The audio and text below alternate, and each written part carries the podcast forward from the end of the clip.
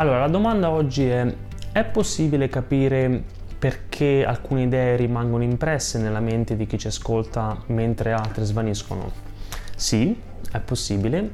E la risposta ce la dà i fratelli Heath che hanno scritto un libro imprescindibile se volete migliorare le vostre capacità comunicative, che è Made to Stick, in italiano dovrebbe essere Idee forti in cui spiegano quali sono le caratteristiche, le sei caratteristiche delle idee sticky, quelle appiccicose che fanno presa su un pubblico, che sono semplicità, concretezza, credibilità, sorpresa, emozioni e storie.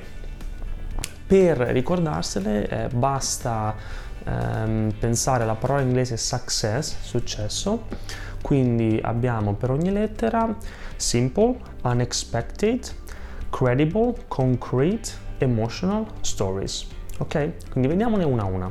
Allora, la prima caratteristica è la semplicità.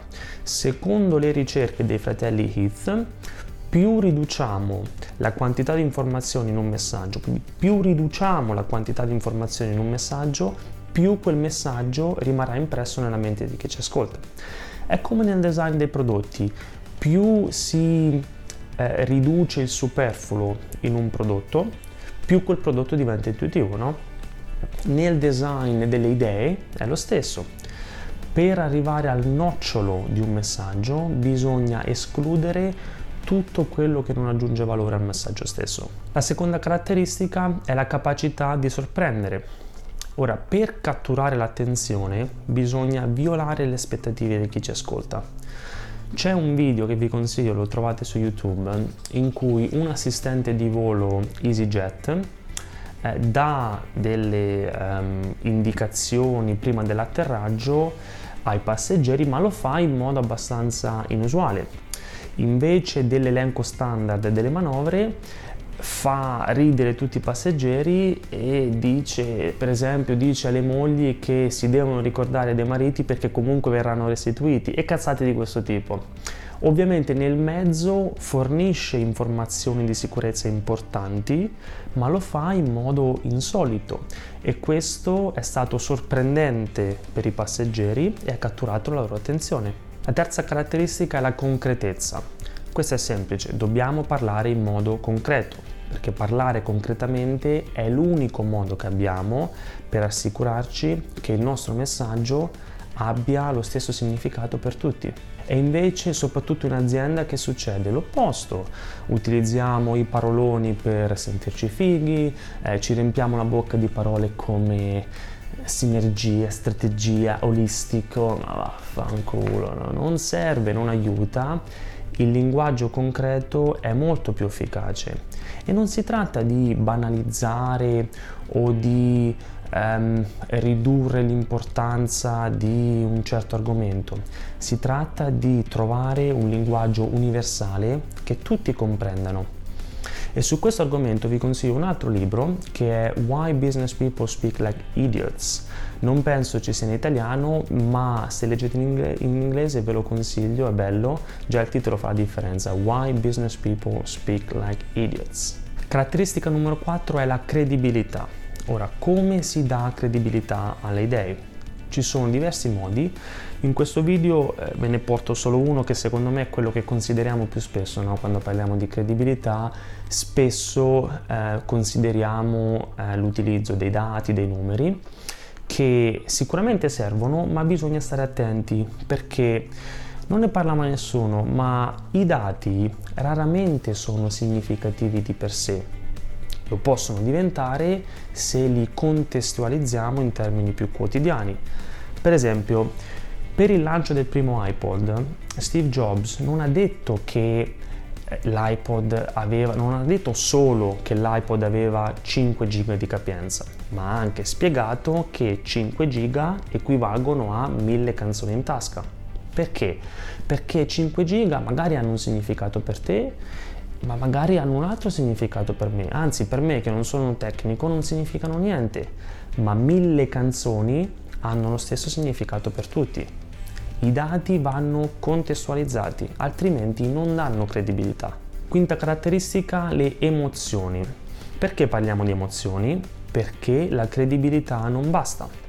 per far sì che le persone agiscano dopo aver ascoltato il vostro messaggio, bisogna introdurre degli elementi emozionali, come creando un'associazione tra il vostro messaggio, che ancora non reputano importante, e qualcosa che invece reputano importante. E cos'è importante per le persone? Pensiamoci un attimo, cos'è importante per te e per me? Noi siamo importanti per noi stessi. Bisogna invocare l'interesse personale. Ecco perché si dice sempre che bisogna comunicare i vantaggi delle offerte e non le caratteristiche. Alle persone non importa delle caratteristiche del vostro prodotto, ma saranno molto interessate ai benefici per loro.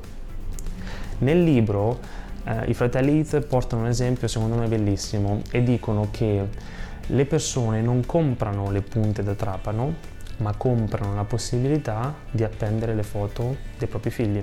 E l'ultima caratteristica sono le storie. Ora, l'abbiamo detto anche in altri video, le storie sono importanti, sono molto efficaci nella comunicazione, sono potenti.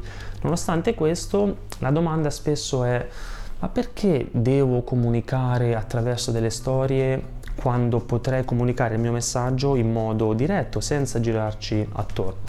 Allora, premesso che non è che bisogna comunicare attraverso delle storie sempre, ci sono delle situazioni in cui va bene comunicare in modo diretto, però ci sono diversi motivi per i quali è utile comunicare attraverso delle storie e uno che un motivo che vi faccio notare oggi in questo video è questo. Considerate questo. Nel momento in cui comunichiamo in modo diretto, implicitamente stiamo chiedendo a chi ci ascolta di valutare il nostro messaggio e nella loro valutazione lo giudicheranno, lo criticheranno e magari potrebbero disapprovarlo.